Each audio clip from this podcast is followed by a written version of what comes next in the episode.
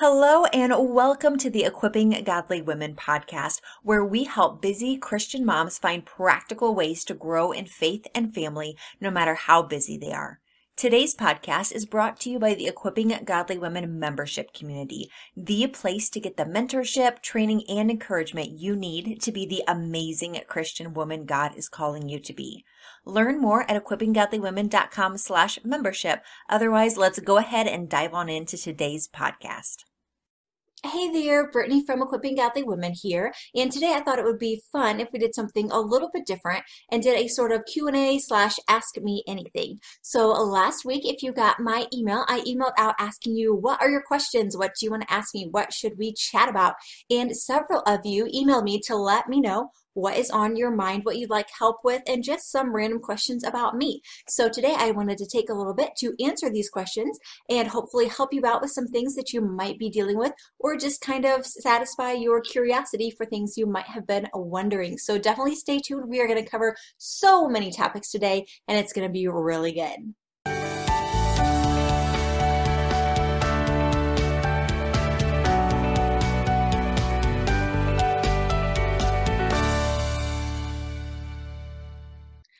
Right, so let's dive right on in with question number one.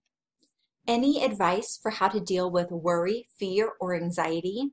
This is a great question. Worry is definitely something that has run in my family, so I have dealt with it a lot over the years, and I know that it's something that a lot of you deal with as well. So let me start by saying I do have an article on equipping godly women that lays out how to deal with worry. So I will link that below if you struggle with this and you want the whole like step by step. Here's everything. Um, but for now, I'm just going to give you a couple really quick tips and tricks to make it easier. So first of all, the first thing you want to do is figure figure out what it is that you worry about. Everybody who worries usually doesn't worry about everything, um, but has one or two things that really cause them to worry more than others. So, what is it that you worry about? Do you worry about your kids? Do you worry about um, your job? Do you worry about your marriage? Do you worry about your health? Um, identify first, right now in your head, you could probably just think of it. What is it that you worry about? And then the second thing that I want you to do is use those worries as a cue to prayer. So you don't have to remind yourself to worry. Like it just happens on its own. These thoughts pop up in your head. But a lot of times we need a reminder to pray about them. So use those worries as a reminder. So when those worries come into your brain and you start to think, oh my goodness, what if something happened? You know, what's going to happen? And all these worries come up, just take a second and say, okay, stop. We're not going to worry we're going to pray instead. And so you're still kind of at this point thinking of these thoughts, but you're totally reframing the way that you're thinking of them. And you're taking them to God and you're just getting honest with Him and asking for His help. So you're saying, God, I'm really worried about my kids right now. Or God, I'm really worried about this right now. I don't want to be worried. I want to trust you. God, help me to trust you more and just prayed to him things like God, I know you're under control or you have everything under control. God, I know that you love my family as much as I do. God, I know that you want what is best for me.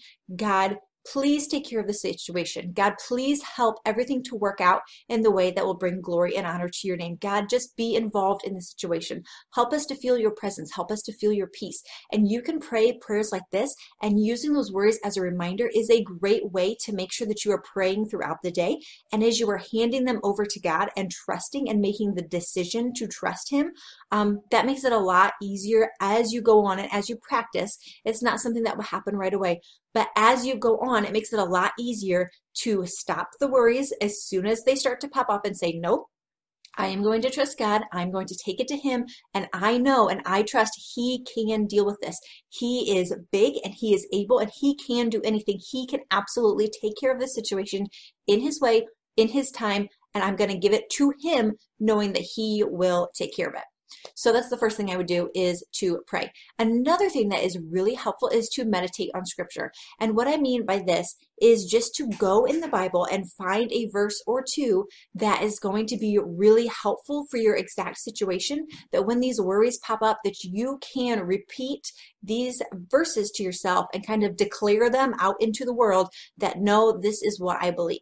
So, for example, a probably a couple of years yeah it was several years ago now my husband used to work out of town and so i would have to go to bed by myself at night in this house all by myself in the dark and i'm totally too old to be scared of the dark but i don't like laying in this house by myself in the dark and I would start to worry or fear or feel afraid. So I memorized a verse. Psalm 4 8 says, In peace I will both lie down and sleep, for you alone, O Lord, make me dwell in safety. And when I memorized this verse, anytime that I was afraid or fearful as I went to go to sleep, I could just say this verse over and over and over to myself. So my thoughts weren't saying, you know, what could happen, what's going on, but it was saying, I will lie down, I will sleep in peace. God makes me dwell in safety. And just having that verse and being able to repeat it again and again was so helpful because then I was filling my mind with scripture and peace rather than just letting the fears run rampant. So it's not just trying to shut off the worries, but actually replacing them with good thoughts instead, with prayers to God, with scriptures that you can meditate on. Um, and just confidence and faith and peace in God. So that's what I would recommend. And then for additional help, I have a lot more in the article. So go ahead if you are struggling with this, go check that out as well because that's going to have a lot more really good, solid advice for you in that as well. How do you find good friends? I have a few friends that I love deeply, but they are not good for me. I have struggled with finding healthy relationships my whole life. It feels as if I attract abusive, narcissistic, and dysfunctional people. All right, so there's kind of two things going on in this question, and I'm going to address both of them, but briefly. The first one is if you just need more friends in general.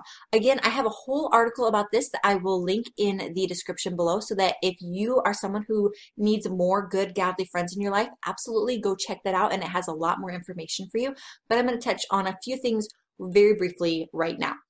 So the first one is if you are having trouble finding friends, I would absolutely go join things where other awesome Christian people are likely to be. The first place that comes to mind is obviously church. If you are not involved in a local church, go get involved in a local church because I mean, honestly, if you're looking for Christians, go to a place where Christians hang out, and that is a really good place. Um, if you are in an area where there are multiple churches, you might have to try around if one of them just, you know, you can't find friends and it's not a good church. Some churches are better than others. You might have to try out out a couple different churches to find one that's a really good fit. But go to church and don't wait for people to come up and talk to you because chances are they're not going to do it. That's just human nature. People are busy and distracted and focused on other things. So if you want friends, you need to be the one who reaches out to other people. So the way that has been easiest for me to do this, um, I'm an introvert. I do not naturally go up and make friends with people.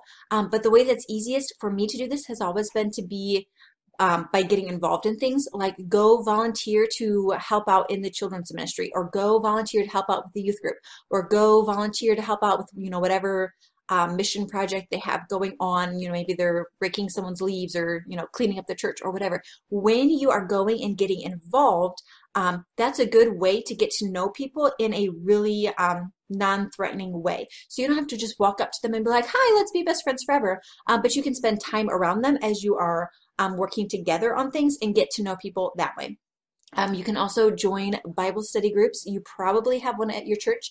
If not, you can ask around at your church um, or other churches in your area. It does not even have to be at your own church, but find a um, Bible study or find a volunteer opportunity. If you get on Google and you look, you know, volunteer opportunities in your city, there might be something that pops up that way. But then going back to the second part of the question where you mentioned that you typically find yourself um, drawing in people who are dysfunctional or narcissistic, honestly, in order to combat that is probably going to require getting a little bit vulnerable and going to somebody whose advice and opinion you trust and kind of having them vet some of your friends for you. Um, and I know that is, um, I don't even know what word, like super vulnerable to do to say, hey, I'm not good at picking good friends and like getting honest about that. But that can be so helpful because a lot of times, if you are around people who are narcissistic and dysfunctional, that kind of becomes your normal. And it's going to take some time in order to kind of readjust what you consider to be normal.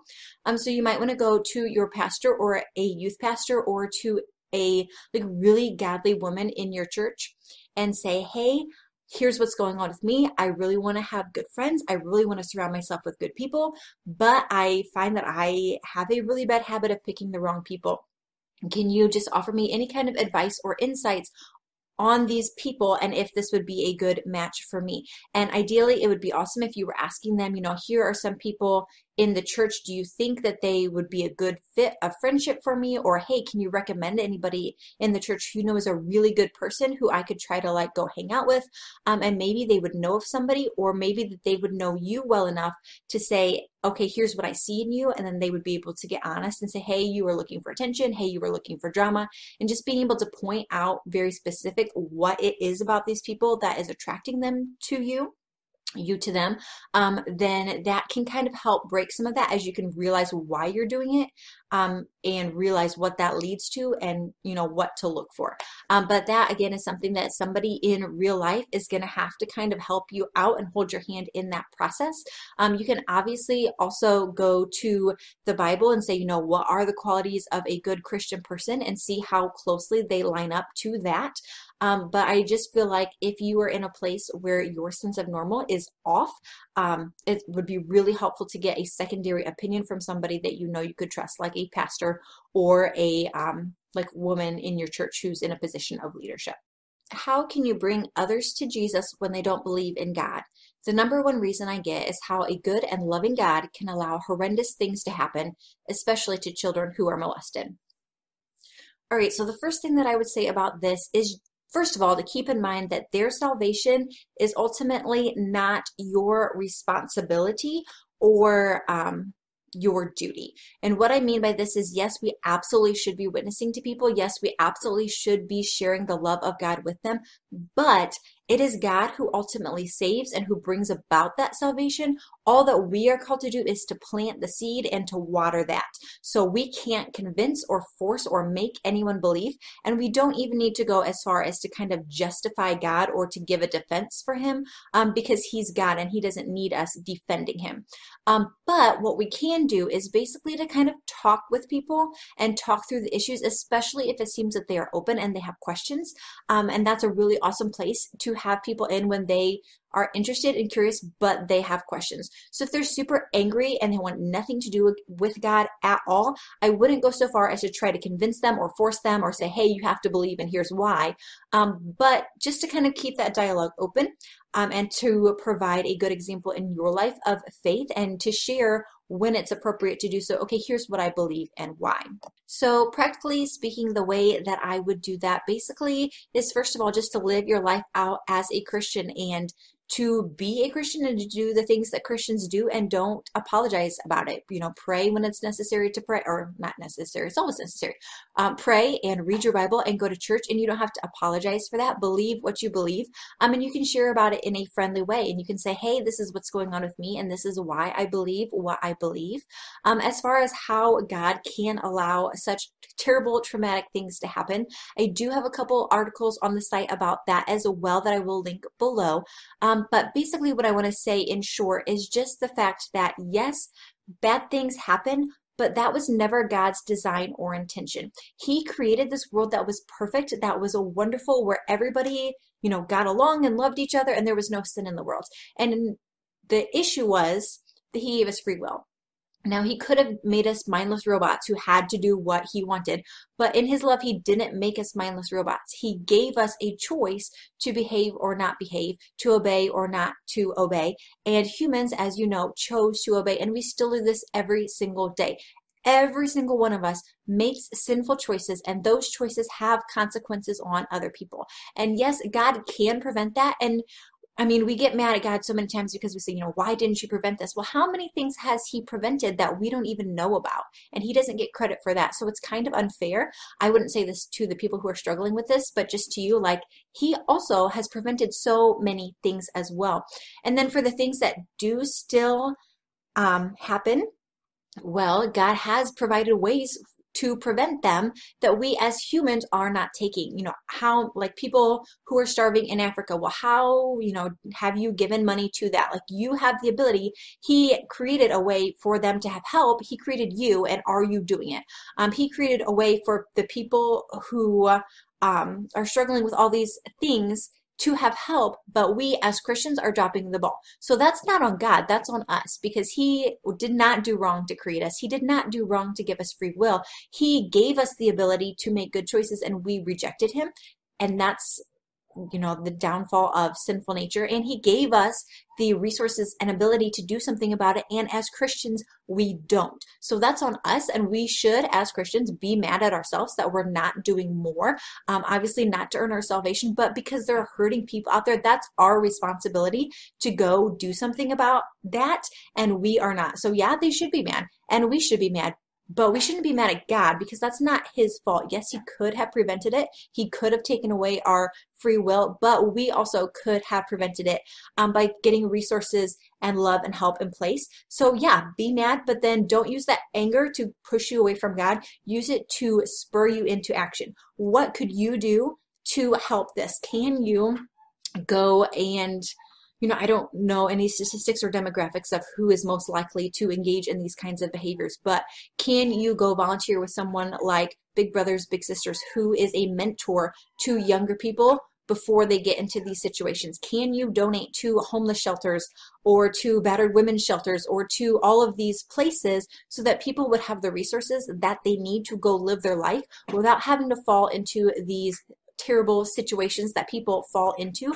Obviously, sometimes it's because of sin, and honestly, sometimes it's because people don't have the resources they need to make better choices. And we as Christians absolutely can and should be doing things about that on the preventative side of things. So, um, for more of an argument of why God allows suffering, go check out the whole article, but those just a few thoughts I wanted to share on that. You've probably shared this before, but I'm fairly new to your emails. Would you share your testimony with us? And also, you said you don't want to be Catholic. Have you now joined your husband in Catholic Church? Question mark, question mark. Any update? Okay, so that was two separate questions, but they go together, so I'm going to answer them together. Um, so, a little bit about my testimony. I did grow up in church pretty much my entire life. Um, my grandfather was a preacher, and my mom was a pastor's daughter. And so I just kind of came by it naturally. My mom is an awesome Christian woman who totally walked out every day exactly what it means to be a true Christian, not just a Sunday Christian who goes on Sundays and then goes about the rest of the week. But I just saw her model every single day, like what it's like to just dive in as much as you could, you know, when times are easy and when times are tough, because every family has tough things, but still, just watching her cling to the Lord through all of that um, provided such a good example for me. Then in high school, I kind of went through a rough time. I have shared a little bit about this on the website, but not a whole lot. Um, basically, I was depressed, I was anorexic, um, just a lot of spiritual warfare kinds of things that I went through. Um, that were really rough on everybody at the time. Uh, there really wasn't anything wrong. It absolutely was just um, spiritual warfare, which I really need to get around to writing a post on that one of these days. Um, so, just a lot of yuckiness that I was dealing with that left me feeling really far from God. Um, I still believed in him. I still went to church every Sunday, but it was just such a mess to constantly cry out to him and just something was off in my head. So I ended up going on to Christian college. Um, and that was probably the time of my life where I felt the farthest away from God. I still believed in Him. I still went to church. I still was at Christian college reading my Bible. Um, but I just went to a Christian college that happens to feel a whole lot like a bubble. And that they had a really strong emphasis on missions. So I would go out into the inner city where this college was located, and I would try to help real people who had real problems, who went to church on Sunday, and we were just honest about, hey, here's what I'm dealing with. And they would lay it all out there and they would come to meet Jesus. And then I would go back to college where everyone is like, we are perfect Christians and we have no problems ever. And we go to church because we're wonderful and our lives are, you know, greeting card perfect. Um, and it just felt so fake and terrible to me. Um, that I didn't really want anything to do with any of it. Um, and it just was not a fun time where I just really didn't feel close to God at all. I still believed in Him, but I was like, you know, this is junk. I don't want, yeah, this is nonsense. I want to go out and feel things that are actually real and be a part of real life and not just in this little like fake bubble. Um, so that was not fun. But, anyways, so then after that, basically what happened is I met my husband. We got pregnant and got married in that order. Um, and so that just kind of started a whole different time period in my life um, where everything was kind of taken away from me in a sense, um, which wasn't a bad thing because it was kind of a time of healing for me um, as I was taken out of that bubble and I was taken away from everybody. I lost pretty much all of my friends, um, and my husband started going to work out of town, as I mentioned earlier. So he was gone, everybody was gone. Um, and even people who wanted to be there, I just shut everybody out and wanted nothing to do with anybody. And I just sat in our little apartment, just me and my little infant baby, all week, every week, week after week. Um, and it was just a time where I had nothing and nobody, but not in a bad way, really, um, because God just came and met me in that season where He was like, you know what, I'm still here and we're going to deal with this stuff and we're going to work through all this junk from high school. We're going to work through it. Um, and all of these lies you've been holding on to and all of these issues and things, even growing up in a Christian home, like, everybody has stuff they deal with and god is like you know what we're going to deal with all this stuff um, and he used my husband totally as my husband is amazing um, and god has just used him over the last several several years to just kind of pick out and point out all of these things in my life um, and to get rid of them um, so at this point, I was just home, just me and a baby. Um, and then another baby came along, and then I was like, you know, I'm home, I'm doing nothing. I have this college degree I'm not using. Um, I have a lot of debt from having babies um, because they're expensive and we didn't have good insurance. So I said, well, you know, I'm home. I might as well just start writing online articles because um, I had read that you could um, earn a living that way or you know just a little bit of extra income writing online. So it's like oh i'll start that. So that's kind of how i got started with equipping godly women. Um, no plans or dreams or desires or anything. I was just like i'm home i'm bored i have two babies i have nothing to do i'm going to start writing. Um, and that kind of blossomed into this what we have today which is awesome and i love it. Um, and then in the meantime, another big thing that happened, going back to the question of you said you don't want to be Catholic, but am I now Catholic? Um, there really isn't a lot of update on that. If you have read the update that I published like a year ago, it's been forever. But for those of you who are a little bit out of the loop, what happened is um, I grew up in a Christian home my entire life. I married my husband. Well, it turns out my husband is Catholic and a very committed Catholic. Um, and I apparently, some people grow up thinking, you know, Catholics are horrible, evil people. I didn't grow up with much of an opinion either way. Um, so when we got married, I was like, cool, you're Christian, I'm Christian. We both love Jesus. Like, I didn't think anything of it. It wasn't really an issue for either of us. Um, and then his mom came to me and she was like, So tell me more about what you believe and why, because I know it's really different than what I believe and I don't really know. Um, so I was like, Sure, you know, we'll talk about it. I like to talk about faith stuff. Um, so we started talking and she gave me a book and she started asking me some really good questions. Um, and then as we're having babies and we have to make decisions about do we baptize them, you know, what church do we go to, and we have to make all these decisions, I was like, Okay, well, I don't want to just say we have to do it my way. I want to get in and see, you know, what does the Bible say? And that's always been my thing. So I started getting in the Bible and okay, what does the Bible actually say about this? What does the Bible actually say about this? And as I started researching, I realized, oh my goodness, so much of what I had been taught growing up in the church that I had grown up in actually was not biblical at all. Um, and that was a very unsettling feeling because I had such a strong faith. And then to realize, I actually got so much of it wrong. Just, you know, I was taught things that really were not biblical. Um, so that has kicked off probably the last decade or so of my life um, that I've gotten in and just really dug into, you know, what do Catholics believe? Um, at this point, I'm still, like I said, where I was about a year ago, where a lot of it makes a lot of sense to me. I am not fully convinced on all of it yet. And the biggest thing that's really holding me back at this point is that in order for me to convert and become Catholic, um, I have to go through a process where one of the steps is that I have to get up in front of the church and God and man and everyone and be able to recite words that basically say that I believe the Catholic Church is 100% right about everything they teach. Not everything that they do culturally, because all faith traditions have their own things they just kind of do because, um, but their official doctrine that 100% of it is correct. And um, so that was kind of the point of the process that I dropped out on. Um, I said, You have a lot of good things to say, a lot of it makes sense, but for me to say 100% is true, uh, I can't say that really about anything in my life. I'm just not that kind of person who, like, believes 100%. Um, I was like, you know, if 99%, you know, maybe we could talk, but 100%, like, I can't give you that. Um, so I'm now still in the process of going through, I'm reading through the catechism to say, you know, what do they believe?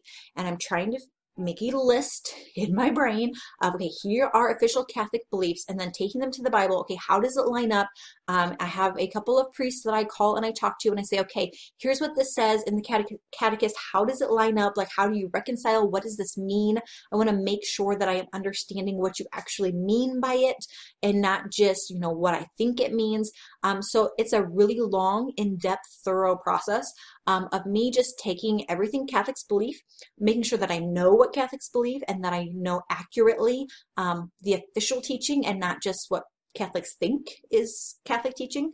Um, so taking all that, comparing it to scripture, I'm still at a point where I can't say 100%, um, but we do go to Catholic mass every week. Um, our kids go to Catholic school and we, I mean, I don't write anything on the Catholic on the blog that is anti-Catholic, or you know, I don't like if I switch to Catholicism, I don't really uh, think it would honestly change much of anything for me. Um, but no, I have not converted. I am still doing a ton of research on that slowly but surely. So that's where I am with that. I have no problem with it either way. I'm kind of in the middle. I'm kind of in the camp of I believe in the Bible, and what the Bible says, that's what we're going to go with. Uh, but the Bible's a big book, and the Catechism is a big book. So just you know, sorting through all the granular, small details, um, that's where I'm at right now. What is your take on LGBTQ issues? Am I to love them but hate what they are? I don't know how it's possible to do both. Fear of man isn't my issue. I just don't see how alienating them is helping to win hearts. Okay, so this is one issue I actually don't have any articles about because I've kind of shied away from writing it. Not because I don't have beliefs, but I'm in the same camp as you of yes, we do absolutely want to proclaim the gospel and there is scriptural truth, but we don't want to alienate people in the process. So I want to start by making a distinction. First of all, you have to realize there are people who are obviously people who are Christian and people who are not Christian. So for people who are Christian, we absolutely hold them to Christian standards because they have chosen, they want the Holy Spirit inside of them, they should behave accordingly. Now, for people who are not Christians, it is unfair to expect people who are not Christians to behave like Christians. Not that the same laws and God's rules and everything still aren't good and valid. However, as Christians, we have the help and the conviction of the Holy Spirit that helps us to live in a way that is holy. For people who do not have the Holy Spirit, it is unfair to them to expect them to behave that way. So, there's a couple points I want to make about this.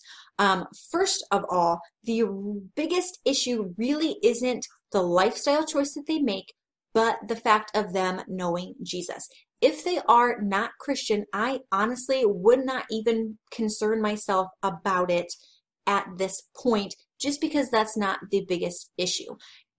I do believe that the Bible is clear that this is not God's best for us and that it is sin. However, there are also a whole Bible full of other things that are sins that every single one of us also deals with. So if you want to go and get angry at people because they are living this way, then you also have to go and turn around and get angry at every single Christian who should be held to a higher standard, who is still living with worry and fear and anxiety and anger and all of these other things. Every Christian in the entire world is dealing with idolatry for one, like it doesn't get more serious than that.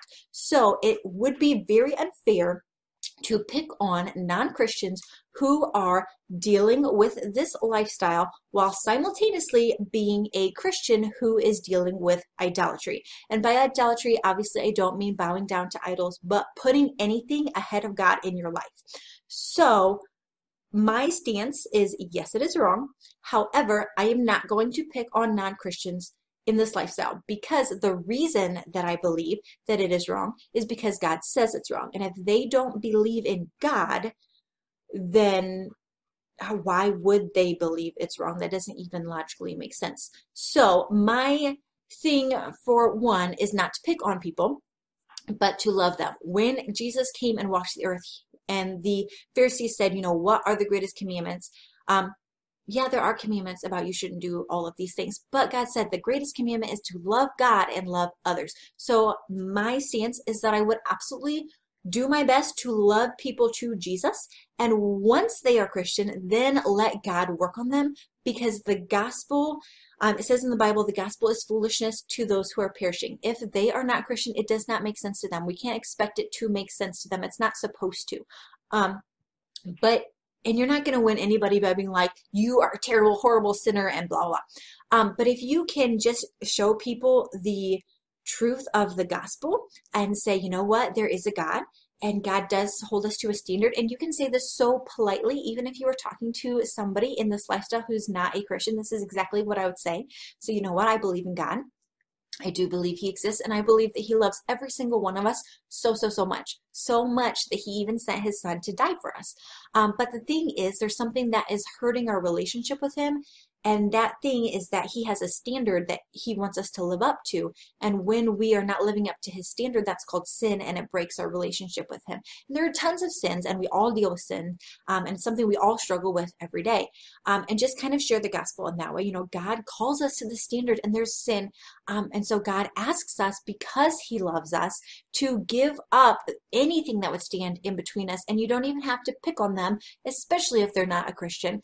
Um, but just to share the gospel and God's love with them. And then once they are Christian, we can sort all the details out down the road because honestly, your entire life, even once you are a Christian, is sorting out all the details. We are all still dealing with anger, we're all still dealing with fear, and all of these other things. None of us has it all figured out.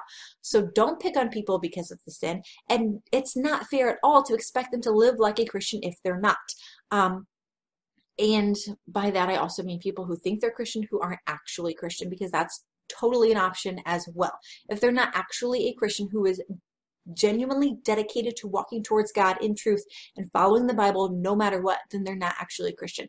Um, so it's not fair to act like they are. Um, if there's somebody who is radically like opposed, like hate God, I want nothing to do with that, um, let them be. They have free will, that's their choice.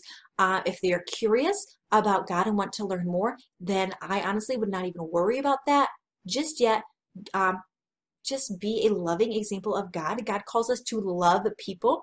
Um, we all sin, we all make mistakes, but that doesn't mean that we can't love them. I mean, the Bible tells us when we were sinners, God loved us, and that's what we should do to others. Love them for who they are, um, who God made them to be. Love the person, um, and you can do that without accepting every part of their lifestyle, just like you would do if you had a friend who was really awesome but drank a little too much on the weekends, or if you had a friend who was really awesome but they were divorced. It's pretty much the same thing. And I might get flack for that, but the truth is, we all have sins that we're dealing with. Um, so that's kind of how I would respond to that. I can't stand watching or listening to anything with foul language or offensive, vulgar content. So I often leave the room or put in earbuds and listen to something else. But even my believing family members slash relatives frequently laugh about it or get irritated and tell me not to be so sensitive. Am I misinterpreting his word and really just being too sensitive? Okay, so in some cases, this kind of falls into a gray area. And in the Bible, it does tell us, um, Paul writes about that there are gray areas. There are things that some believers feel really strongly convicted upon, and things that other Christians don't feel strongly convicted upon. So God does have a standard where he expects us to be at, and his standard is perfection, like literally not a single sin ever like perfection. Um, but we are all on a journey to get there, and we are on different places of that journey. So our responsibility as Christians is to, for one, for ourselves to get as close to the standard of perfection as possible with God's help, um, to, and to do everything we can to get there, but also not to um, pick on people who may not be as close as we are. So there are things like this in my own life. For example, um, just a random, very good example in my life. My husband has no problem watching Harry Potter. I for my own self, I'm not saying for everybody, I myself will not watch Harry Potter. So he knows this. Thankfully, he's respectful enough. Um, but when he puts it on, sometimes he forgets and he'll put it on. I will just leave the room or go do whatever. Um, I don't make a big deal out of it. His salvation is not my concern. It's not my job to convict him. That's the Holy Spirit's job. So I just kind of do what's right for me. Um, and I'm not saying that there's multiple standards, but I'm, you know, for me, I am responsible for me. So I will leave and I don't make a big deal out of it. Um, and I just let him do his own thing. Um, so that's how I handle it. Thankfully, he doesn't bother me about it. Um, if your family is bothering you about it, honestly, I would keep doing what you're doing. If it bothers you, that's awesome. That means your spiritual radar is a little more in tune. Perfect. Um, just set an example. And if they are bothering you, just ignore them because honestly, God's approval is way more important than their approval. Um, you can tell them very politely, you know what? I really am committed to being a really awesome Christian. And the Bible tells us that we should think about things that are pure and lovely. And I am, I'm not going to get it right. I know I'm going to mess up a lot of times. Um, but I am going to do my best. And this is just one thing that I can do to kind of be um, as I don't know how to say that in a way. I you know nothing that's offensive to them you know say I really want to follow God as much as I can and this is just one little thing that I can do. Um, if you want to watch it you can do what you want. You are responsible for you. But I would ask that you would please be respectful of me as I am trying to do my best here. And if you're not making it difficult for them and you're not like telling them you're horrible people. How could you put this on? Um let them be and you go do your own thing and that's honestly how I would deal with it all right, last question. Do you pray together with your husband regularly? I am terrified to do this, but would love to get over myself and start praying with my husband. I pray with my kids regularly, but when it comes to praying with my husband, I freeze. Do you have any advice? So honestly, my husband and I do not have any kind of regular routine where we regularly sit down to pray together or read the Bible together. Um, we do both pray, we do both read our Bibles. It's just not part of our habits right now um, where we sit down and do these things together. But my advice for you, if this is something that you really want to get started, I think that is awesome. Um, probably the easiest way, if you are already praying with your kids, is just to invite him to join you. Or if you're feeling really nervous, have the kids go invite him to join you. That's something I actually do a lot. Um, I do. It's bad. But anyways, um, you can say, hey, we're going to pray, kids. Do you think daddy would like to join us? Do you guys want to go ask him? Um, and you can send your kids if you're feeling nervous you know send them and they'll be like dad come you know and who can say no to their kids and if they do you know your kids won't be crushed like parents say no to kids all the time. Um, so you can have your kids say hey come pray. Or you could go out to him and say hey you know i pray with the kids and would you like to join us and make it a whole family thing? Um, and if he says no then that's fine. And if he wants to join you that's awesome. Um, if you would rather have a time just with him um, where it's not with your kids then i think the first thing to do would be to find a really good time where you think um, would be a good time to do that. You don't want to interrupt him when he's in the middle of doing things. Not that you couldn't, it just would be more difficult.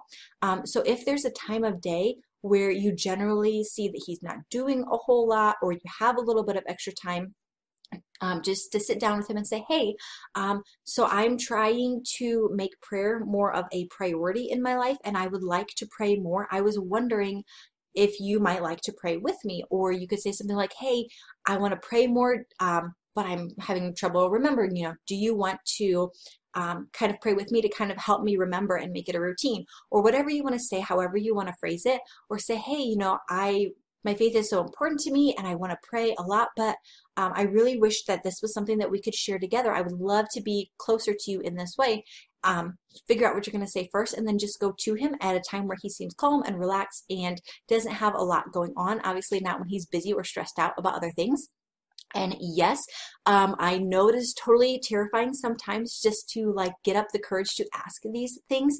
Um, but you have to remember your husband loves you. And if your husband loves the Lord, um, he's not going to be mad at you or like throw things at you. Like, what's the worst that can happen? He might say no, in which case you're at the same exact position that you're in right now. Um, so you haven't lost anything. Um, but it's just sometimes you just have to take a deep breath count down from five and just do it. Um, and the longer that you wait, the more you procrastinate, the harder it's going to be. Um, if you have to set a time and you're going to say, tonight, I am going to talk to him, or even tell somebody who is easier to talk to, like tell a girlfriend, like, hey, I really want to do this. Tonight, I am going to talk to him. Ask me tomorrow and make sure I do it. And if you have that like extra person who you know is going to follow up with you, it might be easier um, to force yourself to ask hard questions when you know you're going to have accountability tomorrow. Um, so a lot of times I think it's just taking a deep breath, finding a good time, and just doing it because what's the worst that could happen? Not a whole lot. And what's the best that could happen? You guys could start a prayer time together that would be so encouraging um, and strengthening for your marriage and your faith, and that would be awesome. All right, so that is all of the questions that I had for today. Hopefully, you found these interesting and helpful. Um, maybe we will do something like this again in the future. If you love this video, definitely leave me a comment down below um, and let me know. Maybe we'll do one again. Otherwise, I will be back with more videos and interviews and all kinds of encouragement for you here soon. Bye.